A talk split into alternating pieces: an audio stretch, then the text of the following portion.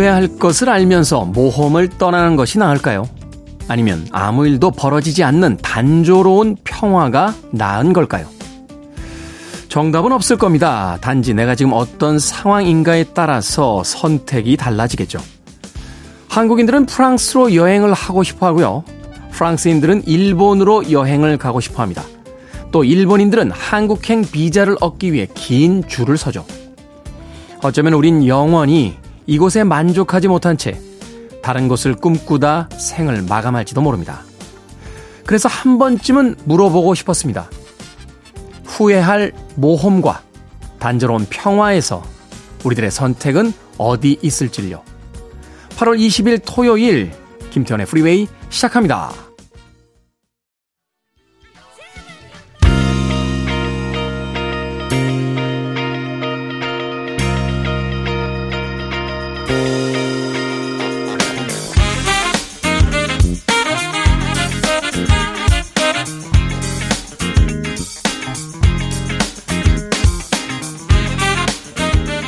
빌보드 kid의 아침 선택, 김태훈의 프리웨이, 저는 클 때 짜 쓰는 테디, 김태훈입니다. 오늘 첫 번째 곡은 1981년도 빌보드 Hot백 차트 이번 주 7위에 올라있던 맨하탄 트랜스퍼의 Boy from New York City 듣고 왔습니다.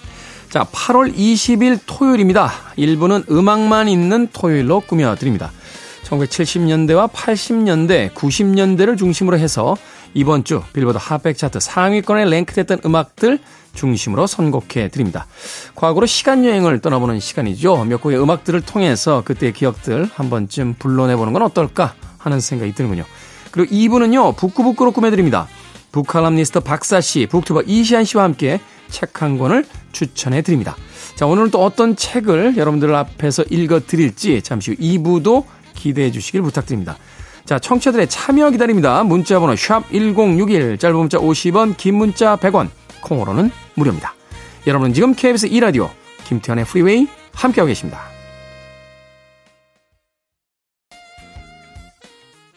일하는 당신이 행복하고 정직한 기업이 성장할 수 있는 세상.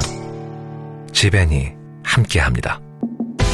열심히 일하는 사람과 기업을 위해 지벤은 세상에서 가장 아름다운 옷을 만들겠습니다.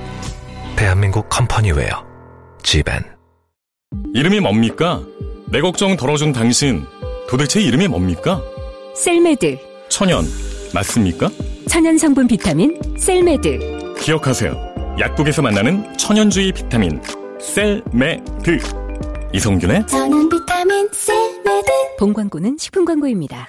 사장님 홍보물 어디서 만드셨어요? 홍보물 제작은 쉽고 빠르게 오 프린트미 무료 디자인까지 제공되니까 오 프린트미 주문 즉시 제작해서 빠르니까. 오 프린트미. 쉽고 빠른 홍보물 인쇄는 오프린트미. 오 프린트미. 오프린트미. 자 따라해보세요.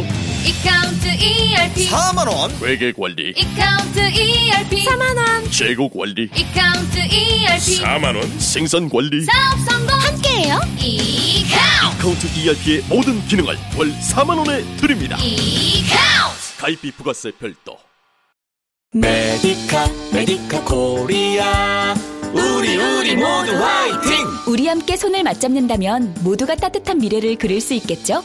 건강을 연구하는 메디카 코리아가 여러분의 행복을 응원합니다. 메디카 메디카 코리아 우리 우리 모두 화이팅 메디카 코리아 이재훈입니다. 저는 제 몸에 딱 맞는 금성 침대에 안착했어요. 내 몸에 착 생활에 착 금성 침대에 안착 착하게 만든 우리 침대, 금성 침대. 안녕하세요. 박서준입니다. 에싸 소파는 누가 좋아할까요? 처음 보면 눈이 좋아하고, 만져보면 피부가 좋아하고, 앉아보면 온몸이 좋아하죠. everybody 좋아하는 에싸 소파의 레벨. 올라오세요. 에싸 레벨로. 에싸. 오늘 바로 배차되었다고요? 운송비는 내일 바로 들어온다고요? 오늘 바로 배차, 내일 바로 입금되는 AI 화물 중개 운송 브로캐리. 오늘 배차 브로캐리, 내일 정산 브로캐리, AI 물류 브로캐리. 운송 차량 바로 잡고 화물일감 바로 잡고 물류 세상 바로 잡는 오늘 바로 브로캐리. 1533 3456. 오늘 바로 브로캐리. 혼자 왔네.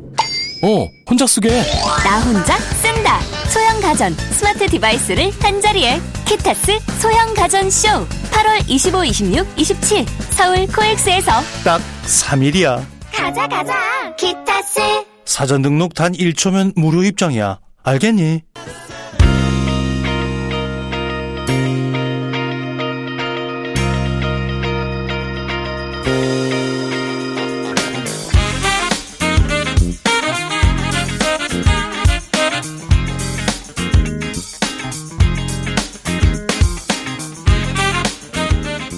음악만 있는 토요일 세 곡의 노래에 이어서 듣고 왔습니다. 1970년 빌보드 Hot백 차트 이번 주 1위에 올라있던 브레드의 Make It With You 이어진 곡은 75년도 역시 같은 차트 이번 주 9위에 올라있던 제니스 이안의 At 17 그리고 마지막으로 들으셨던 세 번째 음악 1972년도 역시 빌보드 Hot백 차트 이번 주 2위에 올라있던 루킹 글라스의 Brandy, You're a Fine Girl까지 세 곡의 음악 이어서 듣고 왔습니다. 박하윤님 안녕하세요. 김태현 씨. 숨은 명곡들 잘 듣고 있습니다. 중고등학교 때 들었던 음악 덕에 향수가 절로 납니다. 저희가 들려드리는 음악이 숨은 명곡은 아니에요. 잘 알려진 명곡들입니다. 예, 빌보드 핫백 차트에서 상위권에 올랐던 음악들을 중심으로 선곡을 하니까 예전에는 참 그런 코너들도 있었죠. 어, 칼럼니스트들이나 이제 평론가들이 나와서 숨은 명곡을 소개해드립니다. 뭐 이러면서 소위 이야기하는 이제 B-side 곡들, 유명한 아티스트들의 이제 잘 알려지지 않은 히트, 알려지지 않은 히트곡들? 그냥 알려지지 않은 좋은 곡들을 소개해주던 그런 시간이 있었습니다. 어떤 곡들이 그런 곡일까요? 어, 블랙 사바스의 She's Gone 이라는 곡이 있었어요. 예. 우리나라에서만 히트했습니다. 우리나라에서만. 블랙사바스의 오디오 수번한테 한국 공연 때 쉬스건 부르실 거냐고 물어봤더니 그런 곡이 있어? 라고 이야기를 했다라는 전설 아닌 전설이 있습니다. 유독 한국인이 사랑하는 뭐 팝 음악, 뭐 한국에서 히트한 코리안 히송, 뭐 이런 음악들이 있었죠. 근데 최근에는 이 숨은 명곡이라는 건 거의 존재하지 않는 것 같아요. 왜냐면, 이제는 숨을 수가 없습니다. 예. 인터넷이라는 이 그 전 세계 어떤 연결망을 통해서 또 수많은 유튜버들이라든지 또는 이 블로그를 하는 블로거들 또 뭐 인스타그램에 뭐 인플루언서들 뭐 페이스북에 뭐, 뭐 이런 사람들이 너무 넘쳐나고 있어서요. 숨어 있을 수가 없어요. 좋은 곡들은. 과거에는 이런 이야기를 했던 적이, 적이 있어요. 숨은 명곡들을 찾자라고 하는데 명곡들은 숨겨지지 않는다. 사람들이 다 좋은 곡이라는 것을 알고 있기 때문에 숨은 명곡들을 들려드리지 않습니다. 알려진 명곡들을 들려드립니다. 저희 그렇게 마이너한 프로그램 아닙니다. 예, 저희는 주류를 지향하고 있습니다. 아, 청취율 조사가 잘 나오긴 했습니다만 저희들은 여전히 목이 마릅니다. 지금 청취율이 두 배, 세 배, 네 배, 다섯 배, 열 배가 되는 그날까지 예. 끝까지 진행해 보도록 하겠습니다. 박하윤. 자, 김오견님, 딸내미 임용고 시 6년 공부한 거 버리고 헤어 디자이너 도전 1년 차입니다. 딸 잘 견뎌줘 고맙고 항상 응원할게 라고 하셨습니다.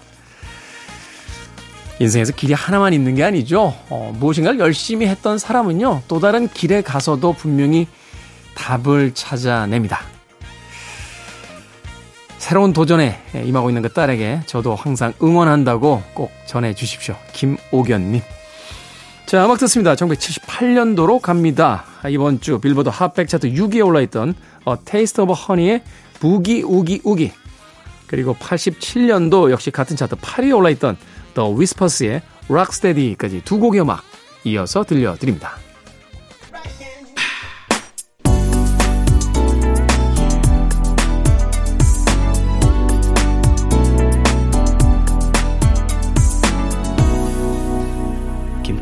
Freeway.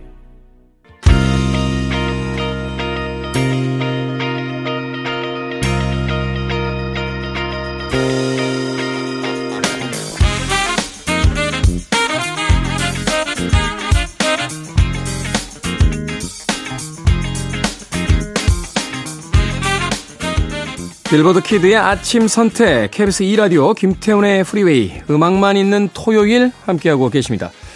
두 곡의 음악 이어서 듣고 왔죠. 1996년도 빌보드 Hot백 차트 이번 주 2위에 올라있던 키스 스웨트의 Twisted. 그리고 이어진 곡은 1999년도 역시 같은 차트 10위에 올라있던 Naughty by Nature의 Jamboree까지 두 곡의 음악 이어서 듣고 왔습니다. 자, 7578님, 부동산 중개 사무소를 아내와 운영 중인 열혈 청취자입니다. 요즘 대부분이 마찬가지입니다만 어렵습니다. 항상 멋진 음악 감사드립니다. 라고 하셨습니다. 최근에 이 부동산 경기가 좋지 않아서요. 어, 이 중개업을 접는 분들도 꽤 많다라는 뉴스를 본 적이 있습니다. 그래도 어떤 아, 일이든지 시기라는 게 있잖아요. 음, 안 좋을 때가 있으면 또 좋아지는 때도 있고 부동산이라는 것은 특히 또 누군가는 몇 년에 한 번씩 계속 움직여야만 되는 음, 그런 대상이니까 아, 조금만 이 힘든 시기 잘 보내보시길 바라겠습니다. 7578님 부동산 중개사무소를 아내와 운영 중이다. 아내와 하루 종일 붙어 계시겠네요. 아침에 출근해서 아, 경기가 좋을 때는 이렇게 집보이주로 다니시느라고 아내분과 따로따로 다니실 수 있겠는데 이게 좋은 건가요? 나쁜 건가요? 경기가 그렇게 안 좋을 때는 사무실에 그냥 계속 같이 계시는 거잖아요. 퇴근도 같이 하시고. 좋은 점도 있네요. 7578. 자, 김익수님. 테디 89학번이셨어요? 80년대 끝자락을 잡고 있는 듯 보이는 간절하고 안타까운 학번이군요. 여러 면에서 테디와 비슷한 감성이었던 게 왜 그런지 알게 됐습니다. 옆자리 짝꿍처럼 자리 지켜줘서 늘 고맙습니다. 같은 학번 드림. 심지어 재수해서 그렇습니다. 재수해서. 80년대 끝자락. 예, 다 끝자락이에요. 태어난 것도 그렇고, 학번도 그렇고, 다 끝자락에 걸립디다. 예. 인생에서 남들보다 뭘 처음으로 잘 나갔던 적은 별로 없는 것 같아요. 근데 간신히 간신히 끝자락을 잡긴 잡습니다. 예. 근데 먼저 갔던 사람들은 잘 안 보이더군요. 어, 언덕배기에 간신히 죽을 힘을 다해서 계단을 오르고 마지막 그 언덕을 탁 올라가서 누구야 하고 불러보면 그렇게 잘난 척하고 씩씩하게 맨 앞에서 달려가던 친구들은 뭐 더 높은 곳에 간 친구들도 있고요. 예. 근데 이제 뭐 인생이 그런 게 아닌가 하는 생각이 듭니다. 예. 뭐 성경에도 그런 이야기 있지 않습니까? 먼저 된 자가 나중되고 나중된 자가 먼저 되리라. 근데 언제 먼저 된 자가 되는 겁니까? 계속 계속 나중된 자를 쌓으면 언젠간 먼저 된 자가 되지 않을까? 아 그런 그건 그런 아 그런 먼저 된 자는 아니에요. 아 그렇게 먼저 가는 건 아닌 것 같습니다. 인생도 나중 나중까지 살아보도록 하겠습니다. 김익수님 2737님 아침 먹으면서 음악에 맞춰 상체를 흔드니 남편이 복 달아난다고 합니다.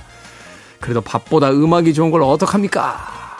하셨습니다. 예전에 그런 카피도 생각나는군요. 밥보다 음악이 좋아, 좋은 세대를 위한, 뭐 이런, 이런 어떤 카피도 있었던 기억이 납니다. 음악 좋죠. 어, 우리가 어디 육체의 에, 양식으로만 살아가겠습니까? 음악 들으면 머리를 흔드는 것도 우리 삶에 꼭 필요한 것이라고 저는 강력하게 주장해 봅니다.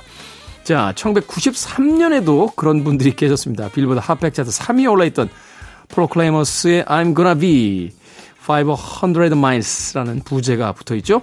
그리고 89년도 역시 같은 차트 이번 주 5위에 올라 있던 Great White의 Once Bitten Twice Shy까지 두 곡의 음악 이어서 들려드립니다.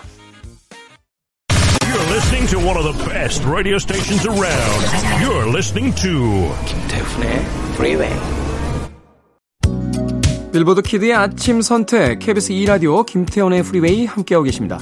1부 끝곡은 1985년도 빌보드 핫백 차트 이번 주 6위에 올라있던 티나 터너의 We Don't Need Another Hero 듣습니다. 매드맥스 3편의 주제곡이었죠. 저는 잠시 후 2부에서 뵙겠습니다.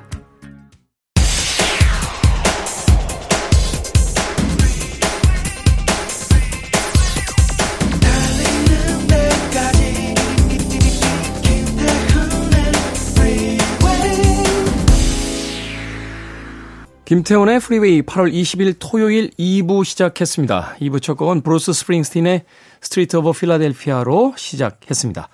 자, 2부는요, 예고해드린 대로 잠시 후 북구북구로 꾸며드립니다. 북튜버 이시안 씨, 북칼럼니스트 박사 씨와 함께 오늘은 어떤 책을 읽어볼지 잠시 후에 만나봅니다. It. Okay, 김태훈의 프리웨이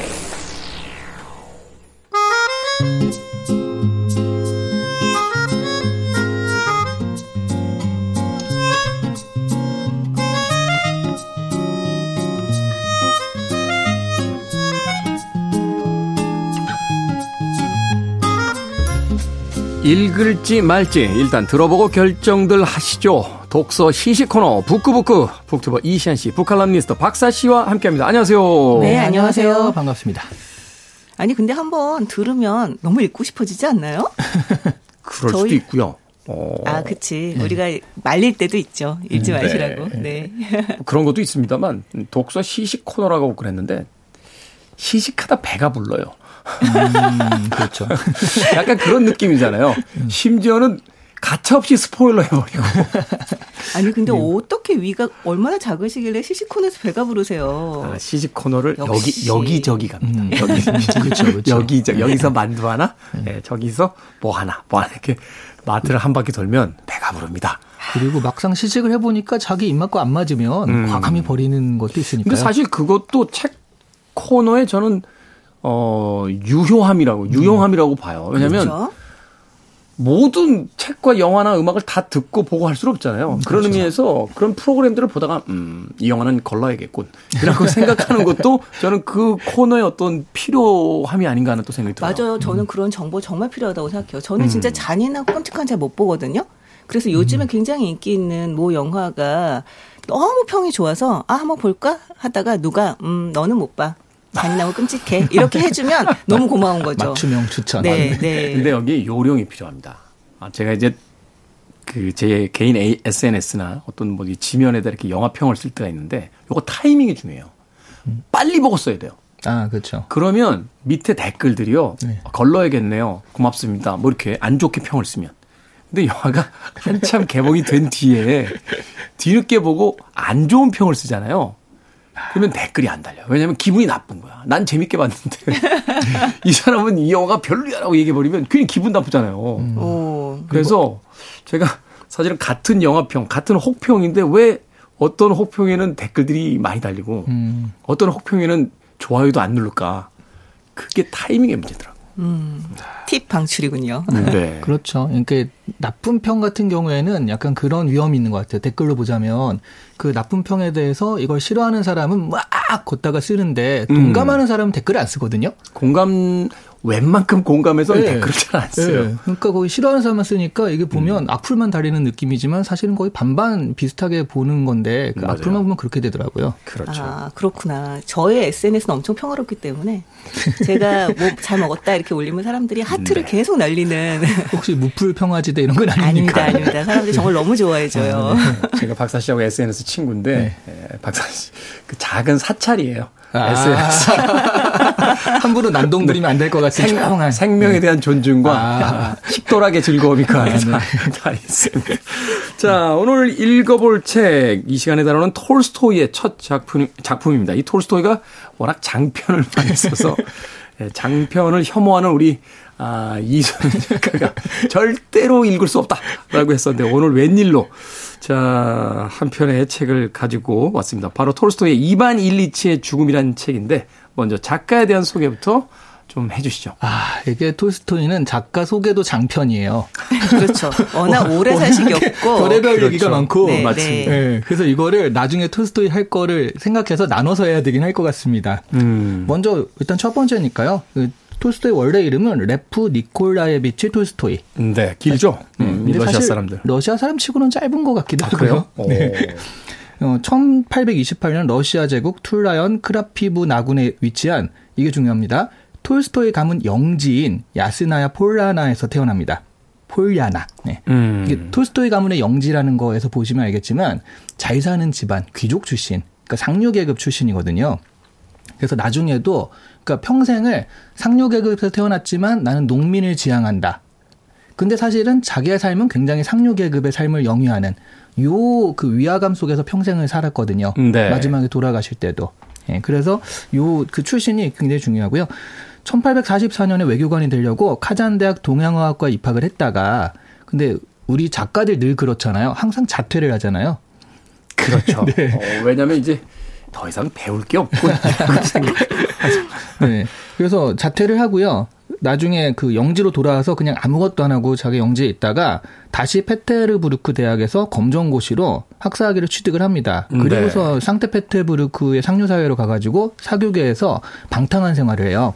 사교계에서 방탕한 생활을 한다. 네. 사교계 자체도 그렇지만 방탕한 생활이라고 하니까 굉장히 강조되니까 방탕한 사교계에서도 더 방탕한 네, 생활을 그렇죠. 네. 거액의 도박빚도 지고 그때 그랬다고 하는데 맏형인 니콜라이가 복무하던 캅카스 전선으로 갔다가 거기서 뭐가 깨달음이 있었는지 입대를 합니다. 1851년에. 갑자기. 네. 오. 그리고 포병하사관으로 복무하면서 이때 유년시대, 소년시대, 청년시대라는 그 글을 써요. 그러면서 본격적인 작가의 길을 걷고요. 그래서 아 나 이제 작가로 좀 뭔가 해보려다 보다라고 해가지고 이제 제대 신청을 했는데 그때 전쟁이 격화되는 바람에 거부를 당해요. 제대를 안 시켜주는군요. 그렇죠. 네. 대신 그 한계급 그 진급을 시켜준 다음에 싸워라. 그래서 그때 잔혹한 전쟁을 경험하면서 평화주의자로 아. 기울게 됐다고 합니다.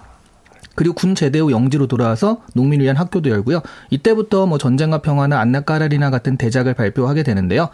근데 이때 또 부인과의 일화들이 또 있거든요. 요거는 다음에 톨스토이를 할 때 소개해 주는 게 낫지 않나. 너무 길어지니까. 네. 이, 그 이야기는 아마 이반 일치의 죽음 오늘 책을 읽으면서도 네. 간간히 나올 테니까 네, 네. 그 정도로 이제 네. 에, 톨스토이에 대한 소개를 에, 맞춰주셨습니다. 네.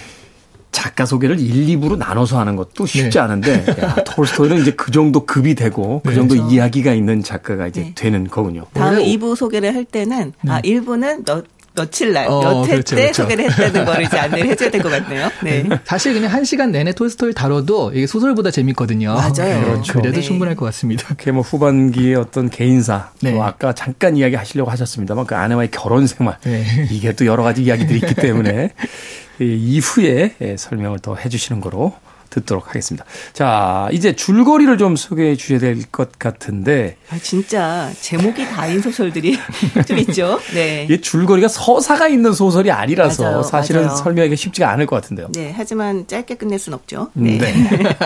그러니까 이 소설의 첫 장은 이반 일리치의 부고 기사를 그 친구들이 읽는 것으로 시작을 합니다. 근데 이 친구라고는 하는데요. 이들은 이 부고 기사를 보자마자 아, 얘가 죽음으로써 나는 어떻게 그를테면 승진할 수 있는 가, 어떤 이득을 얻을 수 있는가 이런 것을 계산을 하, 하고 하고 있어요.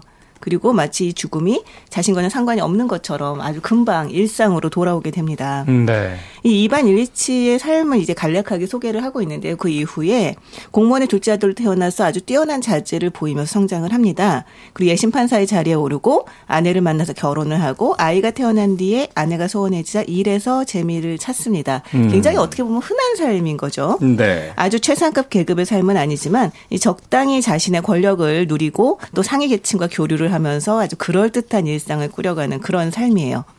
그런데 새로운 집을 꾸미는 와중에 사다리 떨어져서 옆구리를 다치는 일이 생깁니다. 네. 그때는 사실 별게 아니었는데 그 이후에 점점 통증이 심해지는 걸 느끼죠.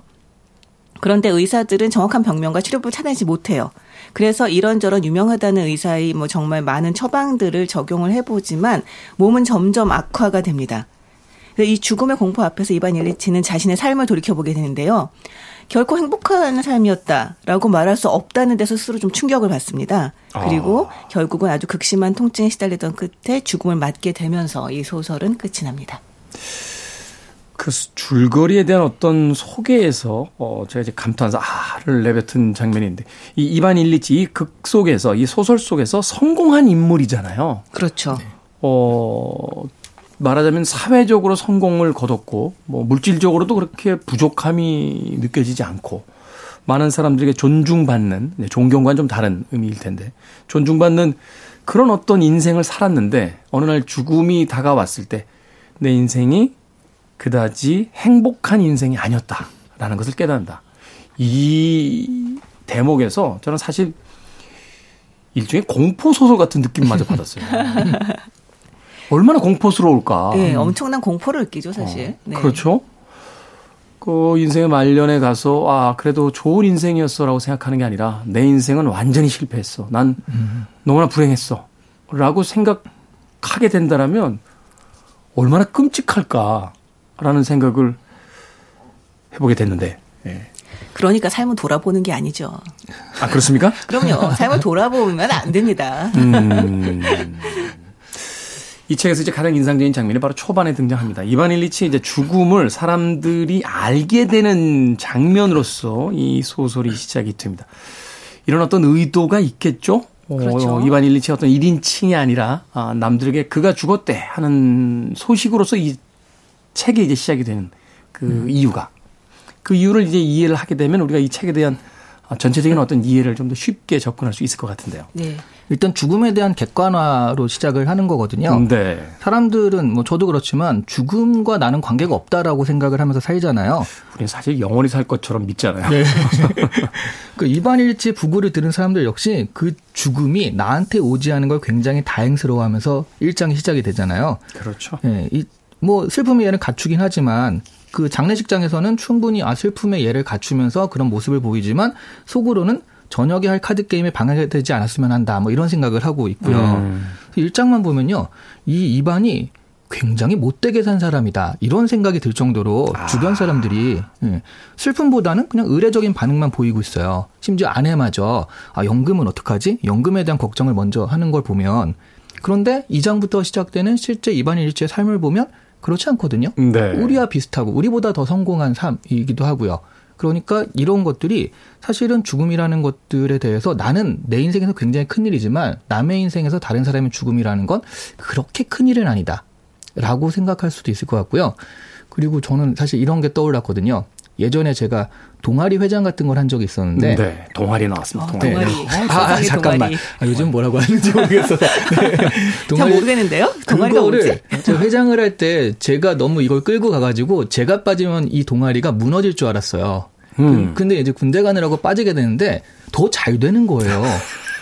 뭐 이걸 보면서 아 이 인생 이 전체 세상이 나 없으면 안 돌아갈 것 같고 나를 중심으로 돌아갈 것 같은데 실제로 보면 사실 아무것도 아니고 빠져도 상관없는 그래서 죽음이라는 것들이 어, 약간 주관과 객관을 보자면 그런 차이가 굉장히 심하게 나지 않나 하는 것들을 1장과 2장을 비교하면서 좀 그 생각이 들었거든요. 네, 네. 네. 일종의 작은 죽음을 경험하셨네요. 네. 네. 어, 그렇다고 볼 수 있죠. 그렇죠. 네. 사실 여기 이 소설에서 이반일치가 죽은 나이가 45이에요.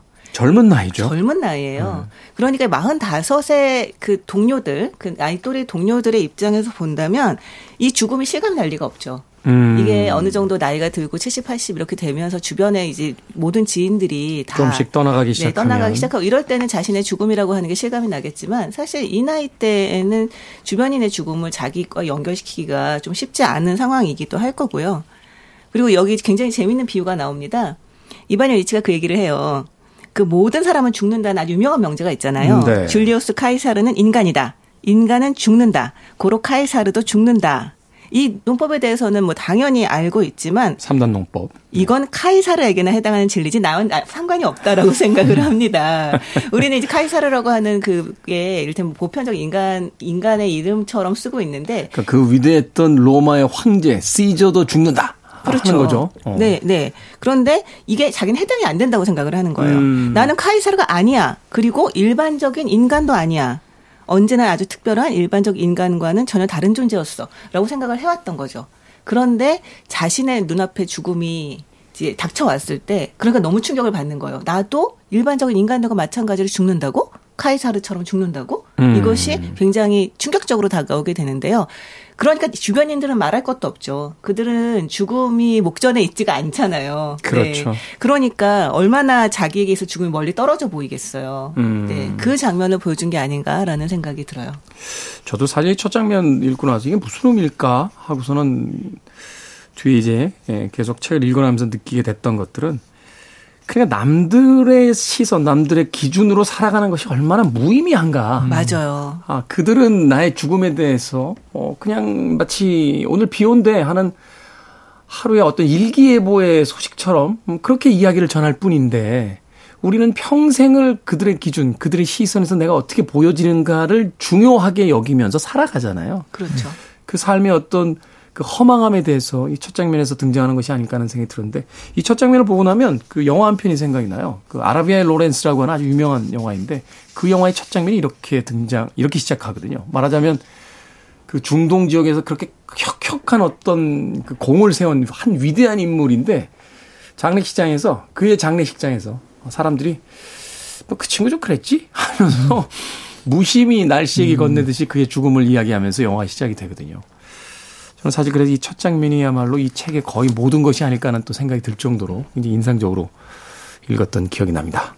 실제 말씀하셨던 그 부분은 계속 계속 이제 이어지거든요. 왜냐하면 이 이반 일리치가 고통받는 이유가 뭐냐면 주변 사람들은 자신의 죽음에 대해 관심이 없어요. 음. 그러니까 이 죽음이 너무 자명한데도 불구하고 아 치료하면 나아질 거야, 좋아질 거야라고 계속 그런 식으로 위로랍시고 던집니다. 소위 영혼 없는 위로를 던지죠. 영혼 없는 위로를 던지죠.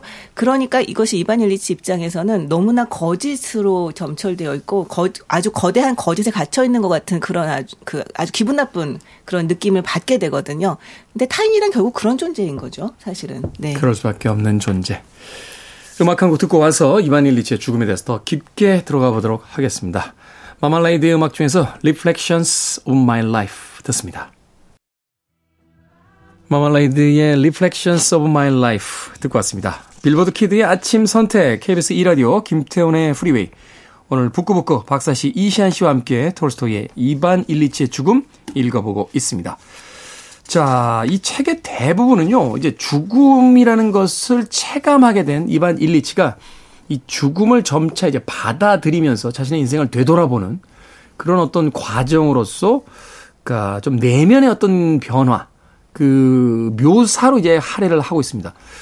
어떻게 보셨어요? 이 처음에는 이제 죽음에 대해서 굉장히 반발하고 부정하잖아요. 그러다 결국은 그것을 받아들이는 이제 과정으로 가게 되는데 이 대목이 사실은 굉장히 슬픕니다. 어, 슬플 뿐더러 저는 최고라고 느낀 게요. 이게 소위 분노의 5단계라는 게 있어요. 죽음의 5단계라고도 하는데 그게 이제 소위 죽음을 이제 통보받은 네네. 환자들이 이제 겪게 된다고 하는 네. 이게 엘리자베스 퀴블러 로스라는 그 미국의 정신과 의사가 임종 연구 분야에서 제시한 이론이에요. 논문으로 제시를 했는데 인간이 죽음을 맞을 때 처음에 부정, 그다음에 분노, 타협, 우울, 수용이라는 단계를 거친다는 얘기입니다. 네. 이반 일리치의 죽음을 보면요. 거의 2단계에 맞춰가지고 감정 변화가 일어나요. 맞아요. 음. 근데 이게 이 논문이 1968년에 발표한 거거든요. 네. 그럼 이 책은 그보다 훨씬 전에 100여 년도 전에 쓰여졌으니까 이런 이론을 알고서 쓴 것도 아니란 말이죠. 그런데 이 논문에서 발표한 이 이론을 이미 이 사람은 체감하고 체득하고 있어서 이 소설로 그 구현을 한 거거든요. 논문이 톨스토이를 베낀 게 아, 아니에요. 이걸 보고 연구를 했 이걸 보고 연구했을 수도 네. 아니 저는 가능성이 있다고 봐요. 네. 이 죽음이니까 제목이 죽음이잖아요. 그렇죠. 이 죽음에 네. 대해서 연구를 하는 사람이라면 이 작품을 안 읽을 수는 없을 것 같아요. 음. 네. 아, 그 정말 근데 사실 우리가 평소에도 우리한테 나쁜 일을 당하면 처음에 에이 아닐 거야 하다가 살짝 회피하고 그러다가 아 왜 하필 나만 이래? 그러니까요. 분노하다가 분노하다. 어, 무슨 방법이 없을까 타협하다가 마지막엔 할 수 없지 하고 받아들이는 이 단계가 사실은 이게 정말 똑같거든요. 대신 이제 이 단계를 오래 가져가느냐. 네. 어떤 사람처럼 30초 만에 그냥 압축해서 내가 어쩔 수 없지 뭐. 뭐 이렇게 돼. 이게 제 삶의 태도잖아요, 사실은. 그렇죠. 그렇죠. 짧을수록 사실은 좋죠. 그렇죠. 이 5단계를 2단계로 압축하니까 훨씬 더 내가 다음에 에이 이두 단어로 표현이 되는군요. 하지만 그 짧은 시간 내에 아마도 그 모든 게 다 일어났을 겁니다. 머릿속에서는. 그 내가 여기에 정말 많은 감정이 들어 있어요. 그러니까요. 제가 얘기해 놓고도 약간 당황스럽네요. 네. 근데 정말 놀라운 건 뭐냐면 톨스토이는 이걸 썼을 때 죽어보지 않았잖아요. 그렇죠. 이 경험담을 쓴 게 아닌데 너무나 너무나 경험담 같아요. 이게 정말 대단히 난 놀랍다는 생각이 들었거든요. 와, 이 사람은 음. 정말 한번 죽었다겠나? 라는 생각이 들 정도로. 물론 저도 죽어보지 않았으니까 이 죽음의 과정이 정말 사실과 얼마나 부합할 것인가는 저도 잘 모르겠지만. 네. 그렇지만 굉장히 실감이 나고요. 사실 정말, 정말 그럴 것 같은. 네. 그런 흐름을 따라갑니다. 네. 그렇죠. 우리가 다른 사람들 앞에서 잘난 척을 참 많이 합니다만 내가 죽어봐서 아는데 라고 이야기할 수는 없는 거 아니에요. 그렇죠. 이건 살아있는 사람은 아무도 경험해 본 적이 없는 어떤 단계에 있는데 네. 그런 면에서 이 책을 읽으실 때 그 여러 가지 어떤 단계가 있다라고 했잖아요. 네. 죽음을 받아들이는 가장 인상적이었던 단계가 있다면 어떤 단계였을까요? 어, 저는 단계 이 단계는 아닌데 약간 이런 거 있잖아요. 그러니까 이 감정 중에 시종이 소파로 옮겨드릴까요? 라고 묻는데 이미 이제 몸은 뭐 쇠약해져가지고 자기가 컨트롤할 수 없는 지경이 돼서요. 소파로 옮겨드릴까요? 라고 하는데 그냥 이 시종은 불편해 보여서 그렇게 물을, 물을 뿐이거든요. 그런데 혼자 속으로 입안이 방을 치워야 하는데 내가 방해가 되는 거야. 내가 더럽고 지저분하니까 말이야. 이렇게 생각을 해요. 음. 그러니까 자신감이 육체나 자기 생활에 대한 자신감이 떨어지면서 자격지심에 시달리는 장면이거든요. 그렇죠. 네, 이런 부분들이 사실은 뭐 꼭 죽음이 아니더라도 우리가 살다가 뭔가 내가 좀 힘이 떨어지고 지위가 있었는데 그게 좀 승진해서 탈락하고 이런 식이 되면 괜히 남들 한마디에 자격지심을 느끼고 그 사람은 그런 의도가 없었는데 그렇게 받아들이는 경우가 있잖아요. 이걸 보면서 좀 공감이 많이 되긴 하더라고요. 그러면 이제 주변 사람들이 쟤 왜 저래? 맞아요. 라고 맞아요. 하고 어? 네. 너 지금 나 무시하는 거야? 뭐 그런 쟤 왜 저러니? 그때의 단계. 네. 아 근데 오늘 그 테디의 연기는 네. 정말 생활에서 나오는 겪어보지 않으면 못할 만한 연기들을 실감이 그렇죠. 나죠. 거의 뭐 네. 내가 해봐서 아는데 수준인데요. 어, 죽어보지 않았다 뿐이지 내가 해봐서 아는데 약간 이, 이 정도의 연기력으로 보시면 될 것 같습니다. 그 앞에서 연기한 부분은 제가 인생에서 참 많이 겪었어요. 내가? 어쩔 수 없지 뭐. 많이 겪기 때문에 저는 굉장히 압축해서 겪거든요. 네. 네. 바로 그런 부분들. 아 그런 이야기가 굉장히 인상적이네요. 네. 그러니까 죽음을 향해 다가갈 때 한 인간이 겪게 되는 감정의 상태. 그러니까 같은 상황을 다르게 받아들이게 된다는 음, 거예요. 네. 이거를 음. 쉽게 이야기해서 사유라고 볼 수도 있고 인식이라고 볼 수도 있고 또 세상에 대한 새로운 시각으로도 볼 수 있는 어떤 열린 것들. 네. 말하자면 우리가 같은 영화를 봐도 상황에 따라 다르게 해석하듯이 나의 죽음이 목전에 왔을 때 내가 세상을 바라보게 되는 어떤 시각의 변화, 네. 생각의 변화 같은 것들이 바로 그 한 장면에 다 담겨져서 나오고 있다. 네. 아. 네. 실제로 사실 죽음이라고 하는 건 너무 거대한 사건이잖아요. 죽음의 거대함에 정말 견뎌볼 수 있는 건 삶밖에 없어요. 사실은 그렇잖아요. 음. 그래서 이 부정에서 이제 수용하는 과정까지 이게 이게 사실은 여기서는 그냥 단지 내가 죽는다고 아니야 살고 싶어 이런 과정이 아니라 자신의 삶 전체에 대한 정말 부정에서 수용까지가 됩니다. 그러니까 이, 이 이반 일리치는 자기 삶 전체를 이제 죽음 앞에서 견뎌 보게 되는 거죠. 그래서 이렇게 얘기를 해요.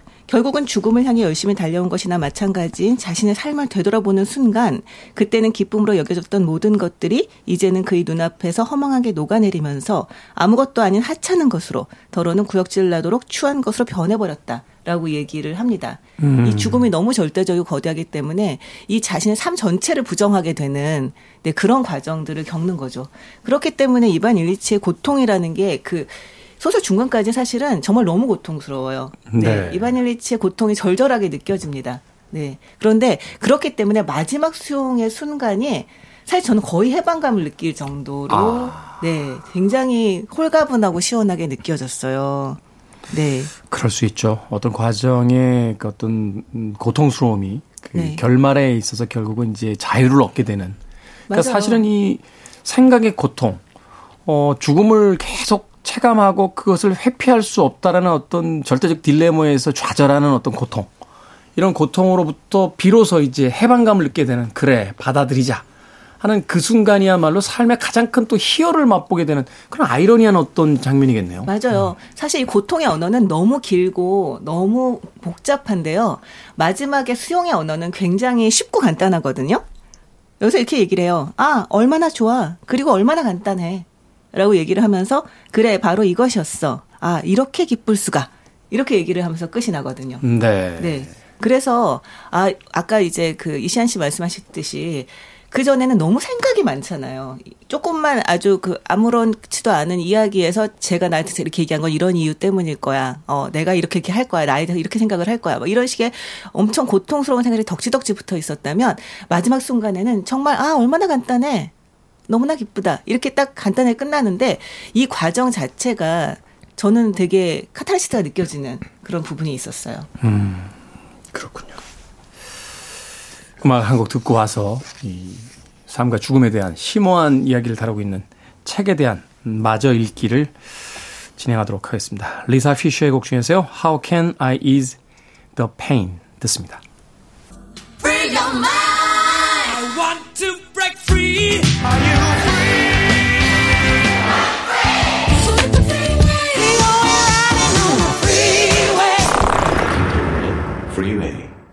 빌보드 kid의 아침 선택, 김태훈의 프리웨이, 북칼럼니스트 박사씨, 북튜버 이시안 씨와 함께 북구북구 꾸며드리고 있습니다. 자, 오늘 톨스토이의 이반 일리치의 죽음 읽어보고 있습니다. 카이사르도 겪고, 이반 일리치도 겪고, 결국 작가인 톨스토이도 겪고, 누구나 겪을 수밖에 없는 것이 죽음인데요. 이 책을 읽는 동안 두 분은 죽음에 대한 어떤 단상, 어떤 것들이 떠오르셨는지 궁금한데요.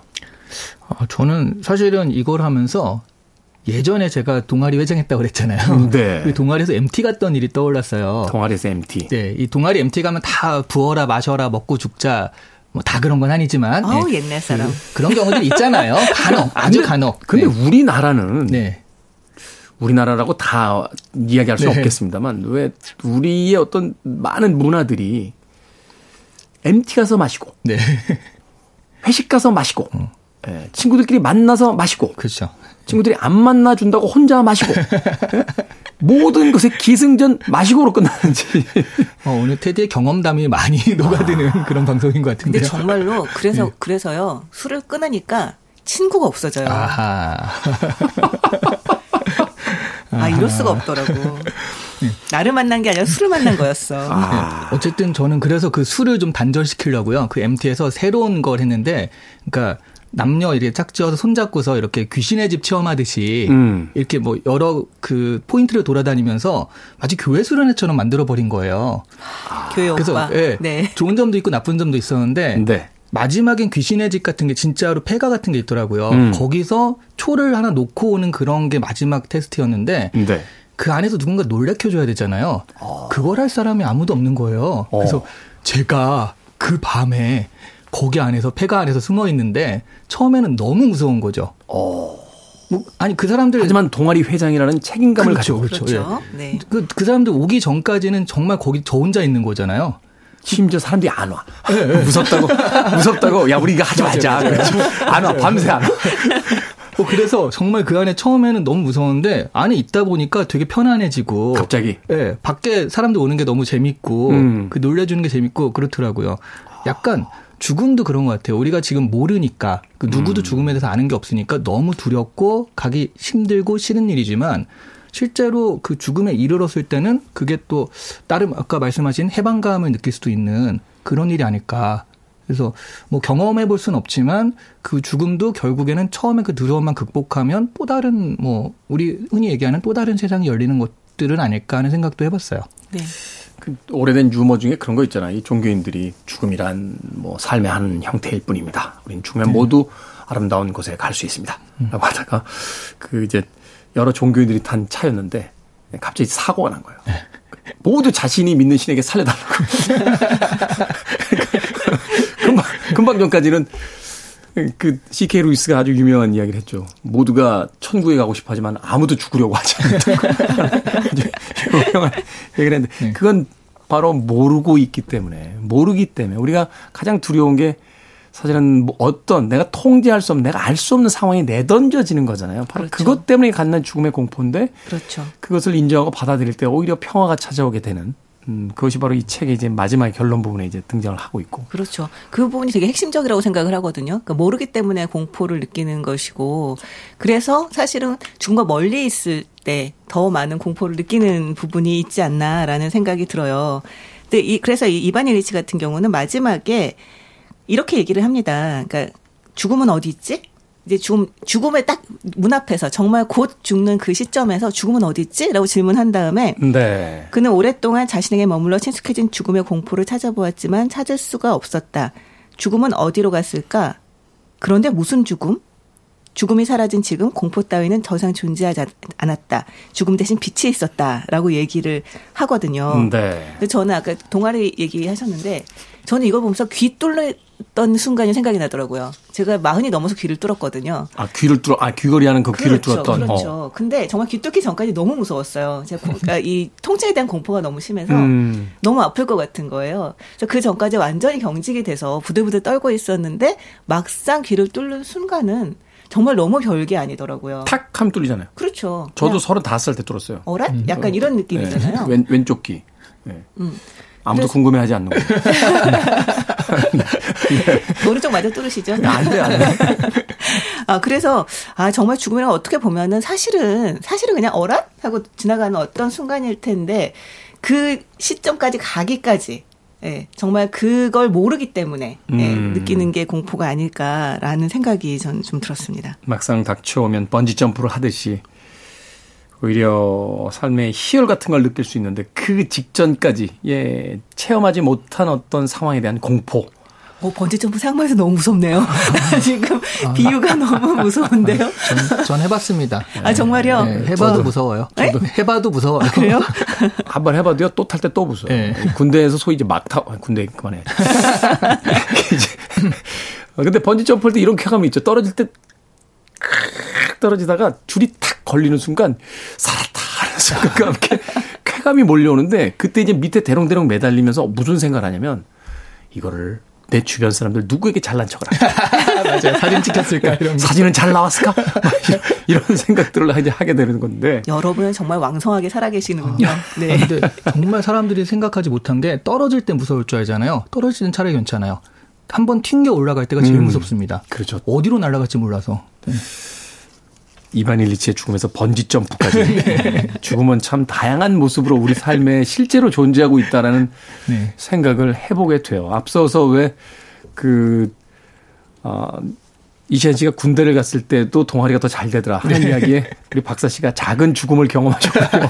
라고 이야기를 했는데 바로 그런 것들이죠. 세상에다 뭔가 계속해서 남기려고 하고 자신을 잊지 말아달라고 발버둥을 치지만 막상 이 책에 다시 도입부로 돌아가서 서양 사람들은 그것을 그리 큰 의미로서 받아들이지 않고 그 위대한 어떤 작가의 작품들도 읽을 때 뿐이지 우리가 뭐 평상시에 톨스토이 톨스토이 톨스토이는 정말 위대한 작가였지 아 아침에도 톨스토이를 생각해봐야지 이러면서 사는 건 아니잖아요. 그렇죠. 그렇게 본다라면 결국 삶이란 다시 온전히 나의 존재로 돌아와야 되는 것이지 바깥에 무엇인가가 기준이 되어서는 안 된다는 걸 다시 한번 이제 느끼게 되는 게 아닌가 하는 또 생각을 해보게 되는군요. 누가 그러더군요.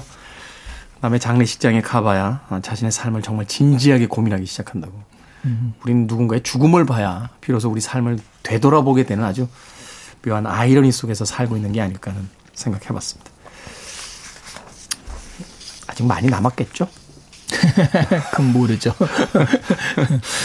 자, 한 줄 추천사 들어보도록 하겠습니다. 어, 저는 죽음과 가장 거리가 있다고 생각할 때 읽어보아야 할 죽음에 관한 소설이다. 음, 이렇게 말씀드릴 수 있을 것 같아요. 임박해서 읽으면 울음 터질 것 같아요. 아, 그렇죠.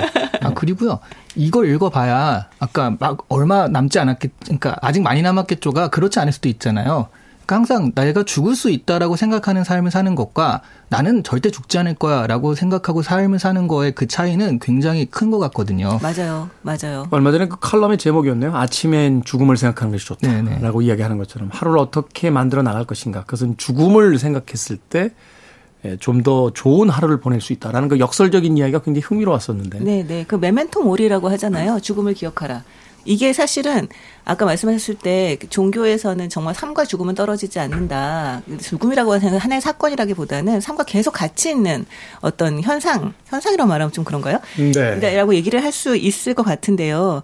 그런 면에서 정말 죽음에 대해서 생각하고 죽음에 대해 책을 읽어보는 것은 굉장히 중요하고 또 필요한 일이 아닌가 하는 생각이 듭니다. 정말 의연한 삶을 살고 싶다면 정말 죽음을 기억할 필요가 있는 거죠. 그리고 죽음을 기억하기에 이 책만큼 좋은 책도 드물다고 생각을 합니다. 그렇군요. 톨스토이의 이반 일리치의 죽음 오늘 북구북구에서 읽어봤습니다. 죽음을 생각하며 삶을 갖고 나가는 것 그것이 바로 피할 수 없는 음, 우리 삶의 진짜 모습이 아닌가 하는 생각이 듭니다. 자 다음 주에는 무라카미 하루키 드디어 또 등장합니다. 아마 이 코너가 있는 한 어, 프로그램이 한 10년 정도 되면 무라카미 하루키 전권을 다 읽을 수도 있지 않을까 생각이 드는데 그만큼 대중적으로 성공했고 또 높은 평가를 받고 있는 그런 작가니까요. 무라카미 하루키의 직업으로서의 소설가 읽어보도록 하겠습니다. 북튜버 이시안 씨, 북클럽리스트 박사 씨와 함께 했습니다. 고맙습니다. 네, 감사합니다. 음악 한 곡 듣습니다. 밥 딜런입니다. Knocking on Heaven's Door.